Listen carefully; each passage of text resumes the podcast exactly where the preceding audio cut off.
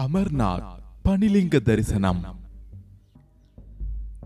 தெற்கு காஷ்மீரில் பனி படர்ந்த இமயமலையின் உச்சியில் அமைந்துள்ளது அமர்நாத் குகை கோவில்.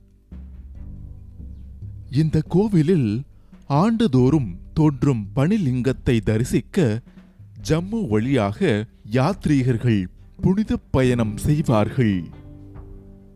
இந்த யாத்திரையில் கரடு முரடான மலைப்பாதை வழியாக பயணித்து மூவாயிரத்து எண்ணூற்று எண்பத்து எட்டு மீட்டர் உயரமுள்ள குகை கோவிலை தரிசிப்பதற்காக நாட்டின் பல பகுதிகளில் இருந்து லட்சக்கணக்கான பக்தர்கள் வந்து செல்கின்றனர்.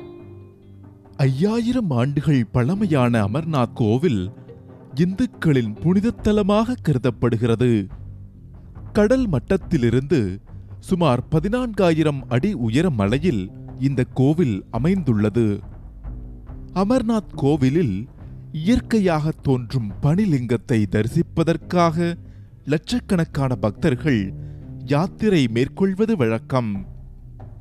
அமர்நாத் குகை கோவிலுக்கு பக்தர்கள் வாகனங்களில் செல்ல முடியாது. நடைப்பயணமாகத்தான் செல்ல முடியும். மேலும் பதிவு செய்தவர்கள் மட்டுமே இதில் பங்கேற்க முடியும். வழக்கமாக ஜூலை ஆகஸ்ட் மாதங்களில் தொடங்கும் இந்த யாத்திரை இந்த ஆண்டு ஜூலை இருபத்தி ஒன்றில் தொடங்குகிறது. கொரோனா அச்சத்தின் காரணமாக யாத்திரை நாட்கள் பதினைந்தாக குறைக்கப்பட்டு ஆகஸ்ட் மூன்றாம் தேதி யாத்திரை நிறைவு பெறுகிறது. யாத்திரை செல்லும் பக்தர்களுக்கு பல்வேறு கட்டுப்பாடுகள் விதிக்கப்படுகின்றன. நாள் ஒன்றுக்கு ஐநூறு பக்தர்கள் மட்டுமே அனுமதிக்கப்பட உள்ளனர்.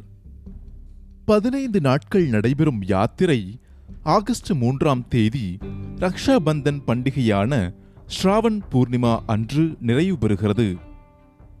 இந்த ஆண்டு அமர்நாத் குகை கோவிலில் காலை மற்றும் மாலை இருவேளையும் ஆரத்தி எடுக்க முடிவு செய்யப்பட்டுள்ளது.